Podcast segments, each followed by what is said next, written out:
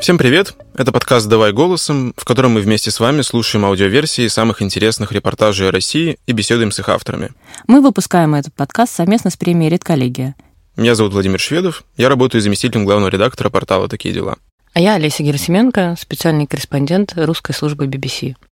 Сегодня мы будем слушать текст, репортаж, расследование об одном из самых страшных и непонятных уголовных дел, с которыми я столкнулась за последние несколько лет. А это текст редакции ТВ-2 томского СМИ об убийстве первоклассника, которое произошло в доме, где он жил, в котором находились два ближайших ему взрослых человека, его мать и подруга матери, которая жила вместе с ними.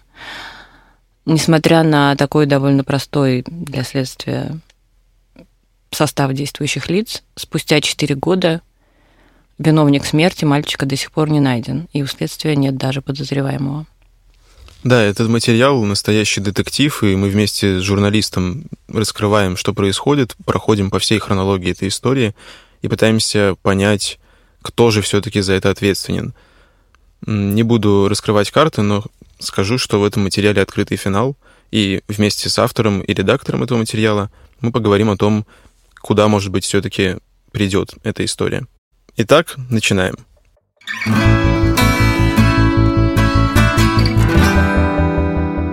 — 7 февраля 2020 года на могиле первоклассника Андрея не было видно ни цветов, ни игрушек, ни следов посетителей.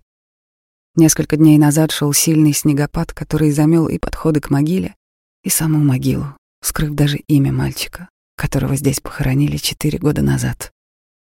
7-летний Андрей погиб от тупой сочетанной травмы различных частей тела и органов. Умирающего мальчика в больницу привезли 2 женщины. Его мать Дарья Мальцева и ее подруга Светлана Крылова. Они обе были тем вечером в доме, где убили ребенка. Вину за случившееся изначально взяла на себя мать. Но спустя сутки от признательных показаний отказалась. Через полгода суд присяжных Дарью Мальцеву оправдал. Дело, о котором писал омбудсмен Павел Астахов и брал под личный контроль губернатор Сергей Жвачкин, вернулось на новое расследование. Убийца до сих пор не найден.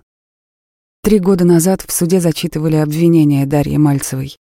Из материалов дела присяжные узнали, что с 28 января по 6 февраля 2016 года Мальцева, недовольная поведением своего 7-летнего сына, кричала на него матом, била руками, детской скакалкой, молотком и чем еще под руку попалась. Результатом стала закрытая черепно-мозговая травма ребенка, рваные раны на его ногах, более 100 кровоподтеков на спине и конечностях и 27 ссадин на кистях рук и ногах. В обвинительном заключении утверждалось, что 7 февраля мать решила лишить ребенка жизни. Она снова нанесла не менее 25 ударов руками, детской скакалкой, поясными ремнями и иными тупыми твердыми предметами по голове, шее, телу, верхним и нижним конечностям, несколько раз ударила его головой об пол. Список повреждений содержал 83 пункта. Они слились в травму головы, кровоизлияние в мозг и ушиб легких. Мальчик истек кровью и умер 7 февраля в 11 часов вечера. Внимание к трагедии в Томске привлек детский омбудсмен Павел Астахов. О том, что в этот же день мама ребенка Дарья Мальцева от признательных показаний отказалась, стало известно позже, как и о том, что на месте преступления в тот день были и другие люди. Через несколько дней после трагедии в редакцию ТВ-2 позвонили жильцы дома, где в 2014 году купила квартиру подруга обвиняемой, Светлана Крылова. Соседи попросили о встрече и выразили сомнения в официальной версии произошедшего. Они рассказали, что мама с ребенком проживала не одна, а вместе с подругой Светланой Крыловой и ее малолетней дочерью. К ним регулярно приезжал гражданский муж Светланы, Андрей Н. Компания часто меняла места жительства. И везде возникали конфликты с соседями по вине Крыловой. В ноябре 2015 года женщины переехали в квартиру на Татарской улице, где потом скончался ребенок, и сразу же у них произошел конфликт с соседом по двору. На условиях анонимности мужчина рассказал ТВ-2, что женщины завалили вход в его гараж, он возмутился, но скандалить не стал. Вечером к мужчине приехала полиция по жалобе Светланы на оскорбления и побои. Но у мужчины во время разговора с женщинами работал авторегистратор, и на видео было видно, что драки не было. Соседи Мальцевой и Крыловой утверждают, что видели ночью их детей, гуляющих на улице, и даже обращались в органы опеки, рассказывали про синяки на лице 7-летнего Андрея. В опеке потом говорили, что в квартиру приходили, но проблем не заметили. На учете в отделе опеки и попечительства семья не состояла. Муж, чей гараж завалили соседки, решил установить камеру и на своем доме, чтобы фиксировать происходящее во дворе на случай новых конфликтов. Благодаря его камере известно, что вечером в день трагедии в доме Дарья Мальцева находилась со Светланой Крыловой, и к ним действительно ненадолго приезжал Андрей Н. Согласно документам, представленным в суде, вызов на станцию скорой помощи с Татарской 7/1 поступил 7 февраля 2016 года в 22:29. Поводом вызова указан несчастный случай — падение с высоты. Ребенок упал с лестницы, высота 5 метров, не дышит, возраст 7 лет. Врачи пациента дома не обнаружили. Почти сразу после вызова в 22:32 женщины вынесли ребенка из дома и уехали с ним на автомобиле. Как ребенка привезли к врачам, зафиксировали камеры наблюдения в больнице на Кошевого. По результатам гособвинителя, которая знакомилась с содержанием видеозаписей, суд, в 22:40 в приемную, где находятся 3 медработников, вбегают 2 женщины, Крылова и Мальцева. У одной из них на руках ребенок, опрокинутый головой вниз через руку. На затылке ребенка темные пятна. Крылова и Мальцева кричат: «Возьми пацана, быстрей, куда ложить, не дышит пацан, быстрее». Далее за кадром слышен крик Крыловой: «Упал с лестницы. Постоянно это... Но не хочет он жить, хоть убей его». В 22:41 врач и медбратья выносят ребенка с криками: «В реанимацию, быстро!». Мальцева и Крылова находятся вдвоем в кабинете, плачут. Крылова кричит: «Дайте валерьянки. Я же говорила, Даша, не издевайся, пожалуйста». В 22:42 им дают стакан воды и таблетку. В 22:42 за кадром слышен истерический плач и слова женщины: «Это какой-то маразм, просто маразм. Я не думала, что так произойдет», — говорит по версии следствия Мальцева. Сама Мальцева утверждает, что это не ее слова. В 22:46 Крылова говорит: «Как же, вот дурак, вот дурак». Берет у доктора нашатырь и подносит поднос Мальцевой: «Я тебя прошу, пожалуйста, успокойся». Истерический плач за кадром. «Что делать нам?» Крылова подходит к стойке регистратуры. Медсестра спрашивает фамилию ребенка. Крылова называет. Медсестра уточняет, где нашли ребенка. Крылова говорит: «Мы его нашли на лестнице». В это время Мальцева выходит в дверь, ведущую в холл. Крылова выбегает за ней. Из двери, расположенной слева от камеры, выходит врач и говорит: «Криминал, походу. Привезли ребенка с кровоподтеками». Заканчивается видеозапись в 22:58. 38-летняя Светлана Крылова познакомилась с 32-летней Дарьей Мальцевой в педколледже еще в нулевых. Учились вместе, несмотря на 5-летнюю разницу в возрасте. Вместе заочно закончили педуниверситет в 2015 году. Отношения с Мальцевой на суде Крылова охарактеризовала как нормальные, дружеские, считала подругой. Вместе недолго поработали учителями в одной из томских школ. Других отметок в трудовых книжках на тот момент не было. Но деньги были. Подруги часто меняли жилье. Крылова ездила на внедорожниках. По словам Мальцевой, были мужчины, которые помогали материально. Замужем женщины не были. Светлана была крестной у сына Дарьи, Дарья — у дочери Светланы. У детей была 5-летняя разница в возрасте. Как говорила на суде Дарья Мальцева, Андрей родился в 2008 году, был незапланированным ребенком, но беременность решили сохранить. Несколько месяцев родители мальчика жили вместе, потом расстались. В 3 года мальчик пошел в детский сад, по словам матери, охотно оставался там на полный день.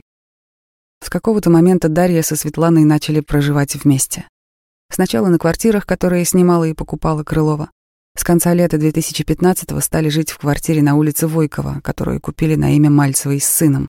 К этому моменту женщины проживали вместе не первый год. По словам Мальцевой, новой квартире требовался капитальный ремонт, и Крылова из дружеских побуждений предложила помочь. Давала деньги, ездила за стройматериалами, встречалась и рассчитывалась с ремонтниками. На допросе свидетелей Крылова рассказала, что давала деньги по собственному желанию, и никаких бумажных договоренностей не было. Обратно денег Светлана не ждала. Мальцева на допросе рассказала, что отношения подруг стали портиться из-за того, что Светлана считала Дарью с Андреем слишком медлительными. У детей из-за разницы в возрасте не совпадали графики. 1 июля 2015 года у Дарьи был день рождения. Отмечать его она не хотела. Из-за того, что Светлана устроила им с сыном праздник, а Дарья осталась недовольной, они начали скандалить. Вечером сын Дарьи Андрей отказался ужинать, вспоминала Дарья на допросе. Я его не заставляла доедать, а Крылова говорила, сколько положили, столько и нужно съесть. Его в очередной раз стошнило, я пошла к раковине за тряпкой, и в этот момент я услышала грохот, и Андрей, он от Крыловой на расстоянии на полу лежит, и что он плачет, и держался за голову. Мы с Крыловой начали драться. Зачем так сделала? Он не понимает по-другому. На следующий день в больнице у мальчика диагностировали сотрясение. Мать сказала, что он упал с велосипеда. На вопрос, почему не сказала правду, Мальцева ответила, что Крылова попросила прощения и пообещала, что больше такого не повторится. Крылова считает, что отношения между подругами испортились после того, как Андрей пошел в школу. Мальцева определила сына в интернат в связи с устройством личной жизни и начала его воспитывать при помощи криков и ругани. Причиной, по мнению Крыловой, была слабая успеваемость мальчика и неприятные ситуации, в которые он попадал. В интернате у Андрея начали пропадать вещи. Сначала зубные щетки и пасты, потом одежда. Надо было тратиться на приобретение новых. По словам Мальцевой, отдать ребенка в интернат она решила из-за того, что отношения с Крыловой начали ухудшаться, а еще диплом в педуниверситете надо было защищать. В интернате же и образование, и круглосуточные воспитатели, и в любое время забрать можно. В отремонтированной квартире на Войкова женщины прожили пару месяцев, после чего продали и купили квартиру в деревянном доме на Татарской. Переехали туда в ноябре 2015 года вместе с детьми. Светлана с дочерью поселилась на первом этаже в основном здании дома, Дарья с сыном на втором этаже в пристройке. Так решили, по словам Крыловой, потому что мы помладше, чтобы по лестнице не бегать. Крылова на допросе рассказывала, что за все платила она. Покупала продукты, детские вещи, в том числе и Андрею, велосипеды, футбольную экипировку. Сама записала его в школу при МКТОМ. Дарью этим никогда не попрекала, говорила на допросах, что это был близкий и родной человек, и не ждала, что отдаст деньги. Подруга, по словам Крыловой, держала ребенка в строгости, лишила игрушек сразу с 1 сентября, потому что детство закончилось. После переезда Андрей пошел в новую школу рядом с новым домом.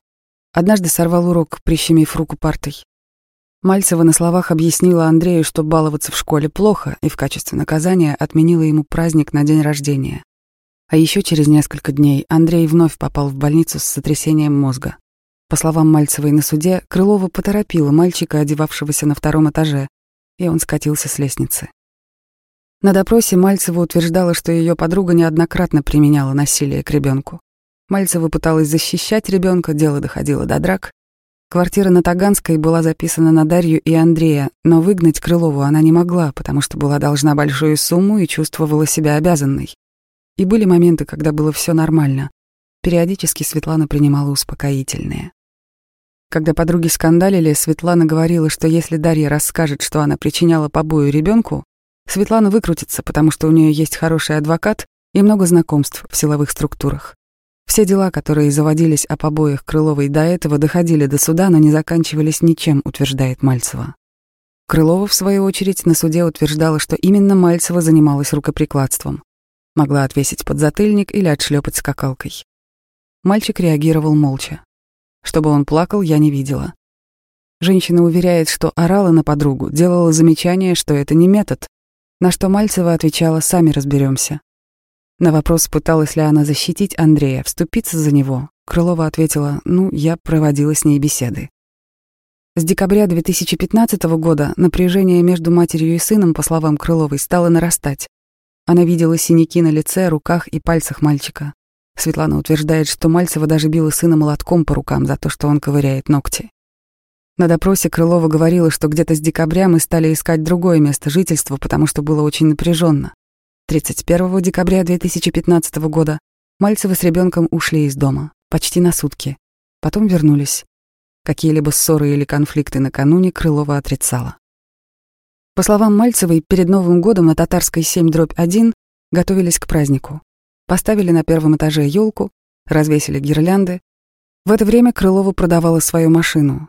31 декабря, в последний рабочий день перед новогодними каникулами, она планировала до 12 закончить оформление документов в Предтеченске и успеть съездить в Новосибирск за новой машиной. Но что-то затянулось, и новосибирский продавец предложил сделку отложить, мол, все равно не успеем. Крылова, со слов Мальцевой, приехала злая. Сказала, что Нового года ни у кого не будет. Начала разбирать елку. Сказала Мальцевой снять гирлянду с барной стойки, и когда Дарья залезла на стул, толкнула ее. В травмпункте, куда Мальцева приехала с сыном, ей сказали, что у нее ушиб позвоночника. Домой решили не возвращаться. Поехали в гостиницу и отключили телефон. Когда включили, узнали от Крыловой, что их ищет полиция, и вернулись домой. После этого эпизода, по словам Дарьи, Светлана стала агрессивнее. Часто попрекала деньгами, насчитала долг в 1 000 000. Мальцева не соглашалась. По ее подсчетам подруге она была должна около 500 000. Напряжение росло. На Андрея злость вымещали все чаще. После январских каникул Андрей перестал посещать школу, так как был весь сине-зеленый, говорила на суде Крылова. По ее словам, в воскресенье, 7 февраля 2016 года, они с дочерью проснулись, позавтракали, потом дочку забрал отец и увез в гости к своим родственникам. Крылова в своей комнате сидела в интернете и искала варианты квартир, куда можно было съехать. Не успели мы маленько. Отмечала, что все это время в квартире была тишина.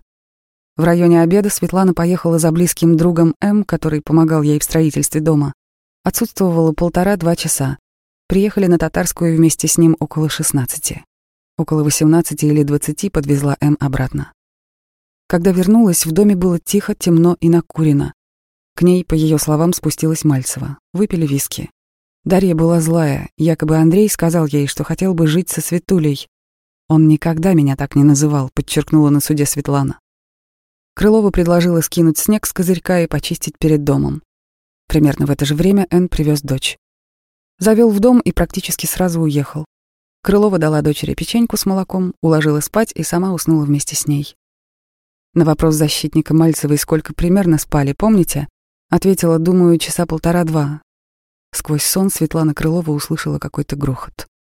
Как кто-то куда-то упал, или как это назвать, или стукнулся. Я на автомате взяла пульт, потихонечку мультики поставила, включила ночник, вышла, дверь только закрывать в комнату. Мальцева сверху крикнула, что Андрей не дышит.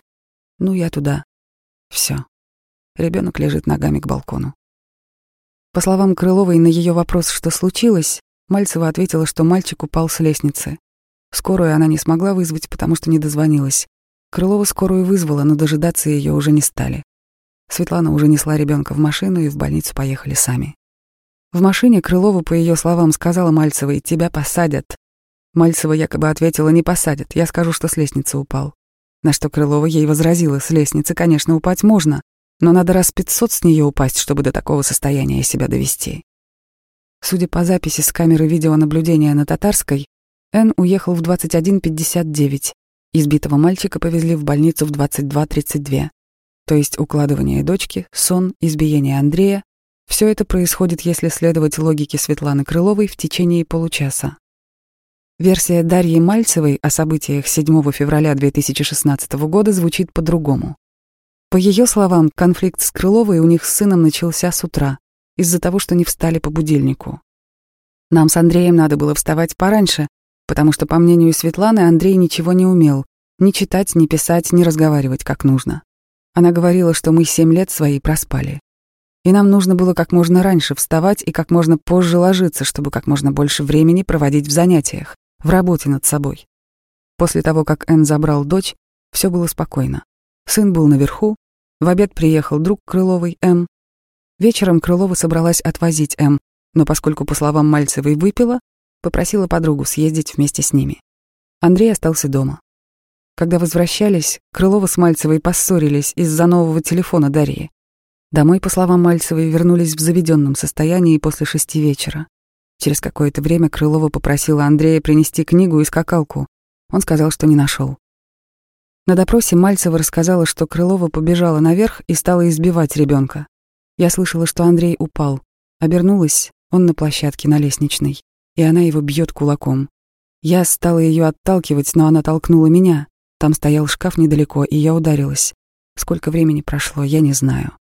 Я потом увидела, что Андрей лежит между коридором и ванной, что у нее в руках поварёшка, и она ей бьет по голове и по лицу. Потом я Андрея в ванну взяла и начала ему футболку снимать. Я начала его душем споласкивать. Она увидела на ковре кровь, начала кричать, что иди убирай, что ковер испортили. Я Андрею сказала, чтобы он лицо пока умывал, пошла с тряпкой. Пока я была там, Крылова вошла в ванную и закрылась там с Андреем.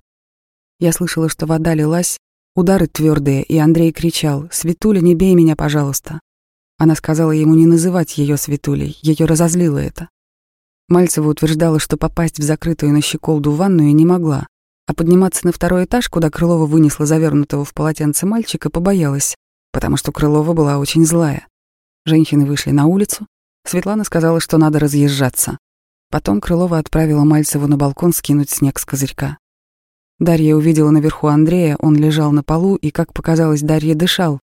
После этого Дарья спустилась вниз, видела, как приехал Энн с дочерью, слышала, как он ругался со Светланой.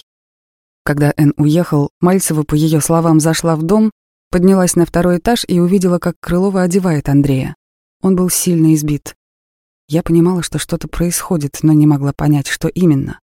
В какой-то момент она его откинула, сказала, что он ее укусил, и у нее вот здесь пятно крови было на кофте, у Крыловой. Потом она его на диван перенесла, я пошла вниз. Я к Андрею подошла и поняла, что он очень тяжело дышит, хрипит. Я ей крикнула, чтобы она вызвала скорую, потому что Андрей не дышит. Она снизу крикнула «не дышит» и слава богу. По словам Мальцевой, пока ехали в больницу, Крылова нервничала и говорила, что будет лучше и быстрее все закончится, если Мальцева возьмет вину на себя. Как потом Мальцева говорила в интервью ТВ-2, она пошла на это, потому что чувствовала вину за свое бездействие и даже намеревалась в тюремной камере свести счеты с жизнью. Да и подруги своей боялась. Снег, который чистили у дома, важная деталь истории. Благодаря видеокамере известно время, когда это происходило. С 21:30 около 20 минут. В версии Мальцевой подруга избила ее сына до чистки снега. В версии Крыловой избиение произошло после уборки снега. В интервале между 22 и 22:30. Следствие не сумело представить убедительных для суда доказательств относительно времени избиения Андрея. Поэтому осталось неясно, кто, Крылова или Мальцева, врал на суде о том, что произошло той ночью в доме на Татарской. Дарья говорит, что изначально описывала следователям события, которые делала Светлана, от своего лица, а потом, как она выражается, произошел щелчок. «Я очень долго собиралась силами, мне было страшно сказать, что это сделала Крылова Света. Но я это сказала. Самое интересное, что я себя потом ругала за то, что так сказала, потому что получается, что я ее сдала. Вот так психологически был настроен мой мозг». Крылова утверждает, что все, что описывала Мальцева на суде, она сделала с мальчиком сама. Только потом приписала эти действия подруге, отзеркалила. Я понимаю только одно. Раз человек настолько в мельчайших подробностях, каждое число, она помнит все числа, все времена, кто был, в чем, где, когда и почему. Я такие детали, подробности не знаю. Я так понимаю, что человек рассказывает, отзеркаливая. Вот все. С себя снимая, переводя на меня. После того, как Крылова с Мальцевой привезли мальчика в больницу и отдали врачам, Крылова вернулась на Татарскую к своему ребенку. Дочь, по ее словам, спала. Крылова переоделась, пошла в ванну и увидела, что там работает стиральная машинка. Мальцева все бегала туда-сюда с тряпками, с ведрами, включала воду, когда мы спать ложились. Подождала, когда машинка достирает, развесила вещи, потом поехала в больницу. Там узнала, что Андрей умер. По словам Мальцевой, приехавшие в больницу сотрудники полиции не стали настаивать на том, чтобы Крылова поехала вместе с ними и отпустили ее домой. Понятно, что все сразу подошли ко мне, и следователи, и опека. Но меня отпустили домой, сказали, раз у вас там ребенок, езжайте. Меня единственная следователь спрашивала, вы там останетесь жить? Я говорю, навряд ли я теперь там останусь жить. А куда вы пойдете? Значит, пойду к родителям и все. Приехала домой, как села, так и сидела. Пришла толпа народа вместе с Дашей, начали все собирать, писать, светить. Из допроса свидетеля Крыловой. С тех пор Крылова, которая проходила по делу свидетелем, с Мальцевой виделась и общалась только на очных ставках. Тот факт, что Мальцева, которая изначально взяла вину на себя, уже на вторые сутки после случившегося отказалась от признательных показаний и назвала убийцей ее, Крылова на суде прокомментировала так. «Больше оговаривать некого». На суде Мальцева признала, что 7 февраля вечером и сама давала ребенку подзатыльник, когда тот отказывался отвечать на вопросы Крыловой. На вопрос гособвинителя, что мешало в критической ситуации, когда Андрея избивали, вызвать полицию, скорую, позвать на помощь соседей, Мальцева ответила, что находилась в прострации и механически исполняла то, что ей говорили. Следствие и суд по делу Дарьи Мальцевой заняли 16 месяцев. По мнению защитника Евгения Филиппова, следствие допустило несколько серьезных ошибок на первоначальном этапе сбора доказательств. По словам Филиппова, на видеозаписи из больницы видно, что на одежде Крыловой, в которой она привезла мальчика, было пятно бурого цвета, но на экспертизу взяли другие вещи. Адвокат говорит, что оперативники даже не заходили в комнату, где жила Крылова. Еще одна претензия защиты. Прежде чем Мальцеву доставили в ИВС, с ней в течение ночи 8 февраля, дня 8 февраля и до утра 9 февраля произвели 1,5 десятка следственных действий. В частности, проверку показаний на месте ночью 9 числа, когда она и отказалась от признания вины. Но закон запрещает следственные действия с 22:00 до 6:00, говорит Филиппов. То есть получается, что фактически все доказательства, которые были собраны следствием 8 и 9 февраля, а это самые главные доказательства, по идее, надо признать недопустимыми, а тогда от дела просто ничего не останется. Есть только показания свидетеля, а она присутствовала там же, заинтересованное лицо, может и оговорить. Недопустимые доказательства и были исключены. Заслушав остатки материалов дела, коллегия присяжных решила, что причастность Мальцевой к убийству не доказана. 3 июля 2017 года приговором Томского областного суда ее оправдали. Прокуратура пыталась обжаловать приговор в Верховном суде. В частности, гособвинитель ссылалась на то, что списки присяжных были составлены в большей части в алфавитном порядке, что, по мнению автора апелляции, свидетельствовало о неслучайной выборке кандидатов. Кроме того, публикации в СМИ, касающиеся дела Мальцевой, были способны вызвать у присяжных предубеждение к правоохранительным органам, к следствию, сформировать у них мнение о непричастности Мальцевой к преступлению. Судебная коллегия по уголовным делам ВСРФ, проверив материалы дела, нарушений уголовно-процессуального закона не выявила. 19 октября 2017 года Верховный суд оставил оправдательный приговор без изменения, а уголовное дело постановил вернуть следователям. Спустя 4 года после трагедии следствие по делу 2016-303 приостановлено в связи с неустановлением лица, подлежащего привлечению к уголовной ответственности. По словам адвоката Дарьи Мальцевой Евгения Филиппова, следственные действия по делу периодически приостанавливаются и возобновляются. И так может продолжаться долго. Срок давности по особо тяжким преступлениям составляет 15 лет. В 2019 году Дарья Мальцева подала ходатайство о признании ее потерпевшей. Ей отказали, но допрашивали в качестве свидетеля, обыскивали, осматривали место происшествия, изымали телефон, сослались на то, что на данный момент ее процессуальный статус не установлен до конца. И еще говорили, что проводят проверку по причастности Дарьи к другим преступлениям по отношению к сыну Андрею. Светлана Крылова, которая по-прежнему проходит по делу в качестве свидетеля, общение с прессой избегает. Ее адвокат Наталья Фомченкова убеждена в непричастности своей клиентки к преступлению. А еще Наталья убеждена в том, что следствие шло по верному пути, но сыграл свою роль человеческий фактор. В момент рассмотрения дела судом присяжных общественное мнение было сформировано, и присяжные проявили жалость и мягкосердечие. Если бы дело рассматривал квалифицированный судья, приговор Дарьи Мальцевой был бы обвинительным, считает адвокат Крыловой. Давайте называть это так юридически. Произошла трагедия. Другого сейчас юридическая формулировка не позволит, потому что обвиняемое лицо оправдано. По словам Натальи Фомченковой, Светлана Крылова глубоко переживает трагедию и больше года носила траур. Через адвоката Светлана Крылова попросила передать журналистам, что она переживает невосполнимую утрату. Просто продолжает жить. Андрея из земли не откопать, до сих пор чувствует вину за то, что не предотвратила эту трагедию. Грустно от того, что Даша не раскаялась, не прочувствовала, не была в морге, не была на похоронах. Все эти слова написаны на бумаге, рукой адвоката. Впервые на могилу Андрея Дарья Мальцева смогла прийти летом 2017-го. После того, как присяжные вынесли оправдательный вердикт и ее выпустили на свободу прямо из зала суда. После суда по делу Дарьи Мальцевой бывшие подруги нашли себе официальную работу. Дарья устроилась администратором в клуб, Светлана — регистратором в поликлинику, хотя позже из-за жалоб посетителей уволилась. Обе женщины сменили фамилии, вышли замуж и занимаются семьей. В феврале томич Михаил Зиберман опубликовал видеообращение к Следственному комитету. Отец забитого 4 года назад до смерти первоклассника хочет знать, понесет ли когда-нибудь наказание убийца его сына. Михаил Зиберман живет и работает в Томске. Ни с Дарьей, ни со Светланой он не пересекался. И в то, что убийство его сына будет когда-либо расследовано, уже почти не верит. К судьям вопросов нету, а к следователям... Ну что же за абсурд на самом деле? Какой был резонанс, и все сошло на нет. Ребенка нет, представляете? Ребенка нет, 7 лет. Просто убили. Доказано судом и следствием, что было 2 человека на месте преступления. Следствие где-то хорошо сработало, где-то плохо. Вопрос к следствию: почему улики были уничтожены? Как такое могло произойти?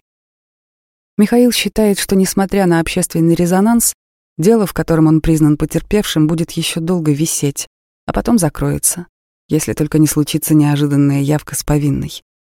Пикетировать СК или обращаться за помощью на федеральные каналы Михаил Зиберман не готов. Отец часто ходит на могилу сына, чистит сугробы и подолгу сидит один. Там, где Андрей похоронен, машина в забор влетела, чуть ограду не снесла, сантиметр остался до оградки. Несколько раз ходил к начальнику кладбища, просил забор переделать. Одно, второе заявление написал, и ничего не делается. Сам отодвинул, перевязал, чтобы не упало. По мнению Михаила, виноваты в смерти Андрея обе женщины, и та, что била, и та, что позволяла бить.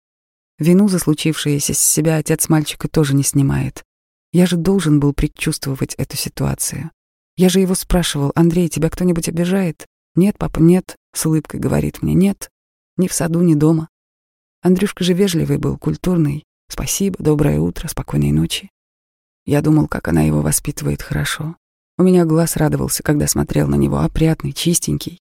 Я мыл его сам, когда к бабушке приезжали с ночевкой. Поотечески осмотрел, чтобы ссадин не было. Переживаешь за ребенка все равно автоматически. Ни единой царапинки, все нормально. Как я должен был догадаться? Никак. Вина есть моя, что рос не у меня, конечно.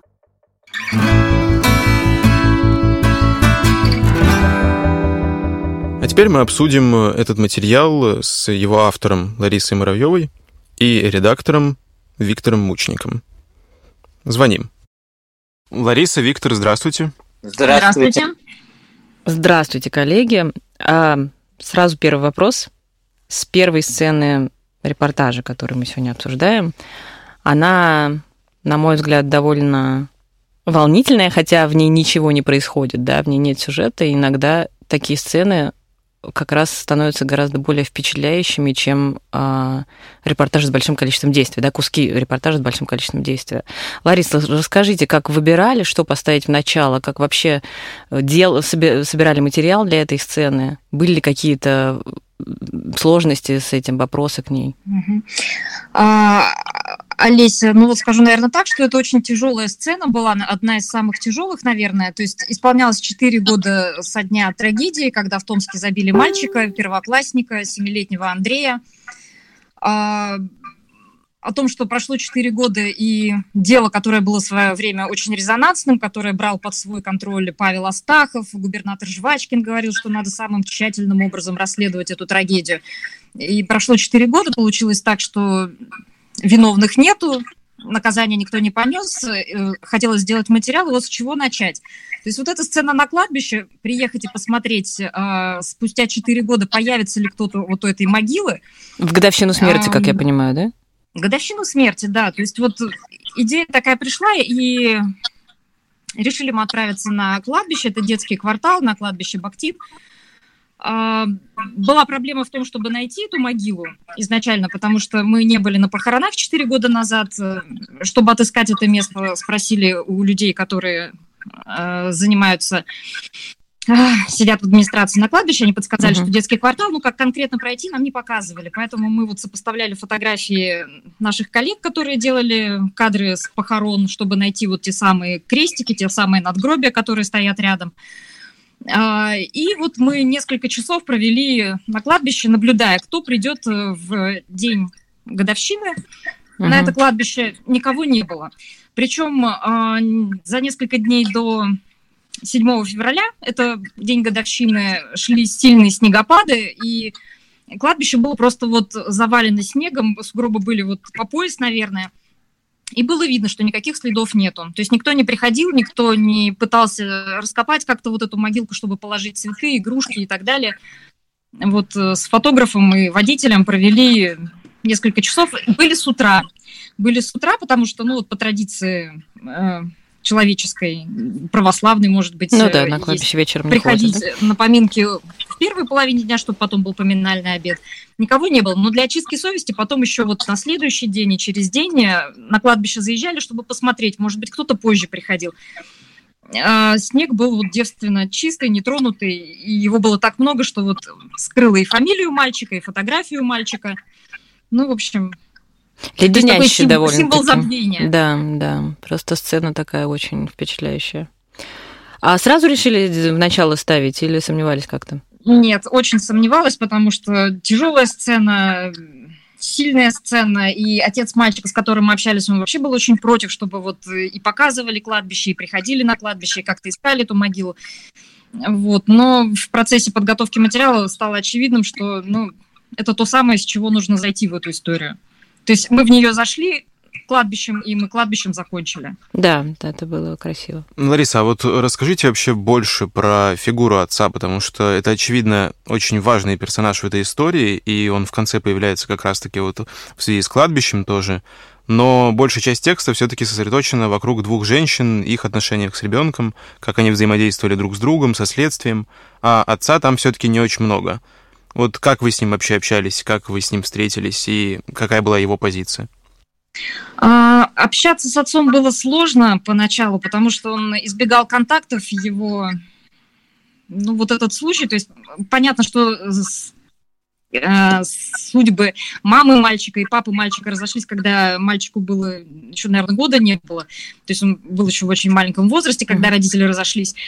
И большого участия в воспитании ребенка, в том, как он растет, папа, по всей видимости, не принимал. Вот. И поначалу выйти на папу было сложно. То есть, когда случилась трагедия, я помню, искали папу, и папа отказывался от любого общения, от комментариев и так далее.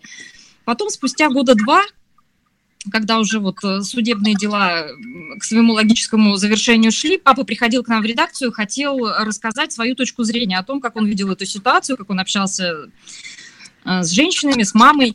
То есть сначала он, получается, избегал сначала вас и журналистов, в принципе, а потом пришел журналистов, сам. Да, он избегал, он категорически отказывался общаться, и не только с нами. Вот. Потом он приходил к нам. И мы даже записали с ним интервью, но он попросил это интервью предварительно посмотреть, таково было условие. Вот. Ну, а к этому тексту так совпало, что к 4-й годовщине трагедии мальчика отец записал видеообращение сам, оно вышло в одном из пабликов томских. Вот. Контакты уже были, и отец захотел сам озвучить, опять же, вот свою позицию, свое видение того, что ничего не двигается, 4 года прошло, виновных нет. Понятно. Пока никаких подвижек нету. Ларис, хотела такой вопрос задать, который авторы обычно не любят, но читатели спрашивают часто об этом. Вот... описание, даже само описание там, тяжких телесных нанесенных, да, описание их быта, описание того, как этого мальчика заставляли, там, не знаю, учиться, не знаю, есть, ходить и жить, это читать тяжело. Узнавать об этом, скорее всего, тяжелее. Как справлялись с этим? И справились ли вообще? Как психологически работали с собой, когда тему вели? На самом деле, это самое... страшная часть, наверное, этой истории, потому что это на каком-то физиологическом уровне все переживаешь, это очень плохо, от этого болит голова, это вот постоянный какой-то камень на душе. С этим материалом было ужасно плохо работать, я, ну, можно сказать, просто болела от него, мне было физически больно это все писать, и я думаю, Виктор Моисеевич, вот он меня поддержит, что, ну, вот еще один такой бы материал, который бы ушел следом, он бы нас просто угробил, потому что, ну, очень-очень тяжелая фактура. Тяжело было читать выписки с судебных заседаний, особенно когда оглашался приговор. В части, когда приговор озвучивался, было озвучено все повреждения, которые нанесли мальчику. То, что я, вы помню, включаете в текст, 183 да? пункта. Это невероятные какие-то повреждения, ну, которые просто в голове у человека с нормальной психикой не укладываются. С этим было, ну, невероятно тяжело работать. Плюс у вас же сын, да, насколько я знаю? Два сына. Да, и это невозможно не переносить, мне кажется, на детей. Я вот как тоже мама девочки. Это просто невероятно, да. Невозможно абстрагироваться, да. А вы вот сами, как вы думаете, все-таки, если абстрагироваться от следствия и от официального обвинения, кто все-таки виноват в том, что это произошло? Вот это самый сложный вопрос, потому что, виноваты обе женщины, безусловно. То есть они обе были в момент преступления в доме, они обе могли предотвратить эту трагедию, они обе могли не допустить эту трагедию. Даже если кто-то из них, видно было, что делает с ребенком какие-то страшные вещи, вторая обязана была это прекратить. И банальность зла состоит в том, что два взрослых человека участвовали и допустили. Да при этом ни один из них даже не подозреваемый, да, не то, что не осужденный за это. Да, сейчас обе, насколько я знаю, проходят в статусе свидетеля по доследованию. Особо тяжкое дело, оно возвращено на доследование, и обе они в статусе свидетеля. Насколько я помню.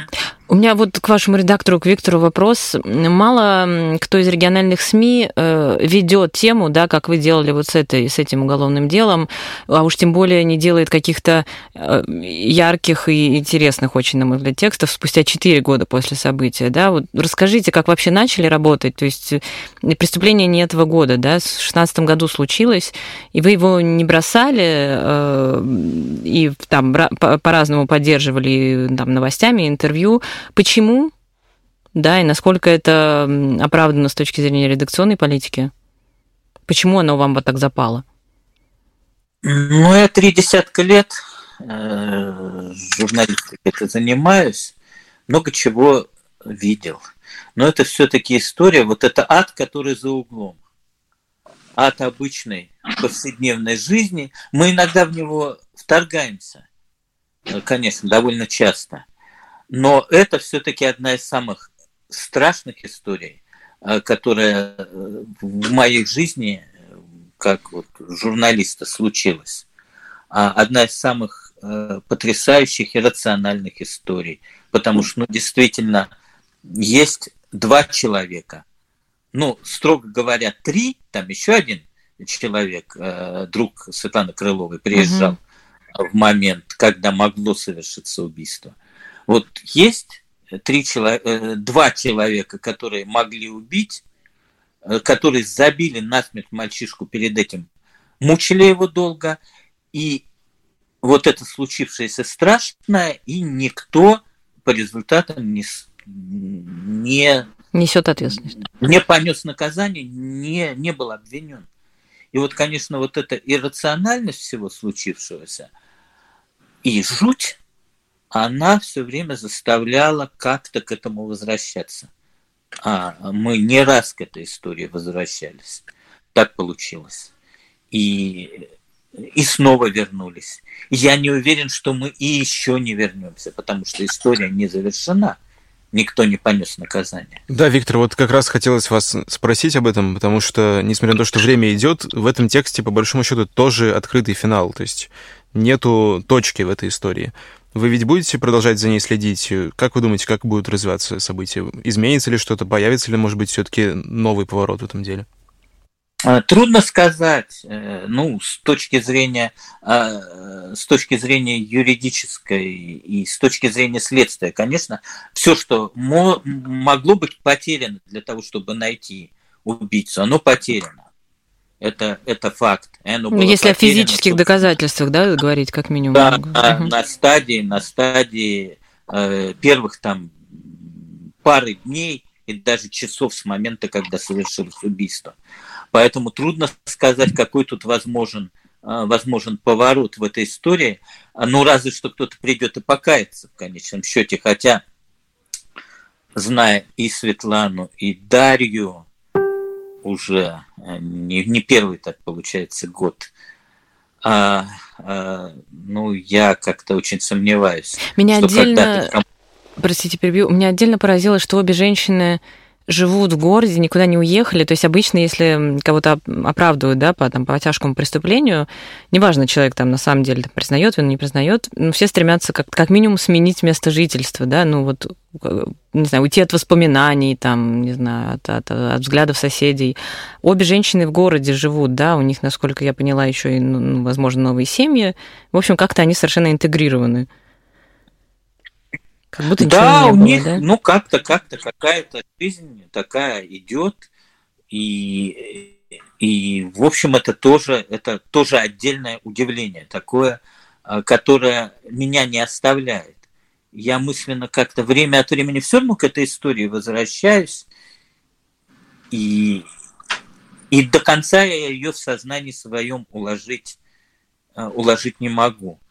И вот, и когда над этим материалом работали, снова в этот ад окунулись, ты понимаешь, что этого мальчишку убивали, его же убивали не несколько часов. 12. Его, можно сказать, убивали, да, и даже его не 12 часов убивали.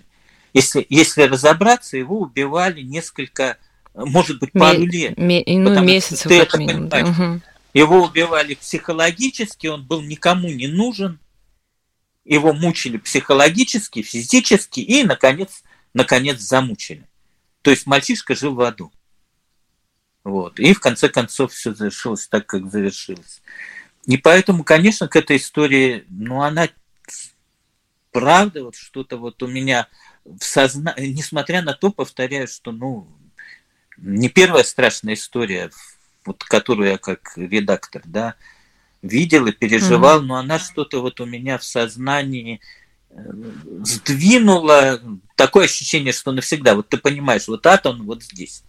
Спасибо большое, Виктор. Спасибо, Лариса. Надеюсь, все-таки, что, может быть, еще будет хотя бы один материал об этом убийстве, который как-то... Хочется, чтобы все-таки какое-то развитие было, и, конечно, фантастический сценарий, но чтобы кто-то принял на себя вину и признался в том, что, может быть, не в окончательном, ну да, там, хотя бы ударе, в части, но хотя бы в том, что ответственность-то лежит. Да. Я думаю, будет не один материал, будет 2-3, вот сколько времени будет проходить, да, вот с момента трагедии, сколько... Да, как минимум каждый год можно писать, да. Да. Это очень хорошо, очень хороший настрой, мне нравится. Спасибо вам. Спасибо вам большое, коллеги. Спасибо. Спасибо, всего доброго. До свидания. До свидания.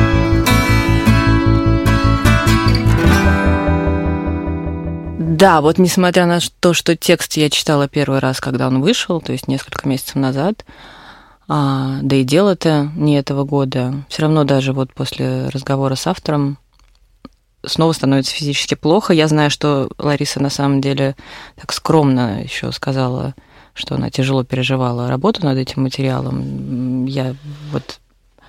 Когда она в личных беседах со мной, она рассказывала, насколько действительно ей прям было плохо, как она ночей не спала, и как ее тошнило, как она плакала, и как снова пропускает через себя детали этого уголовного дела. Я могу только представить, потому что я как читатель ощущаю примерно то же самое, а сбором информации, да, я не занималась, и из первых уст это все не узнавала.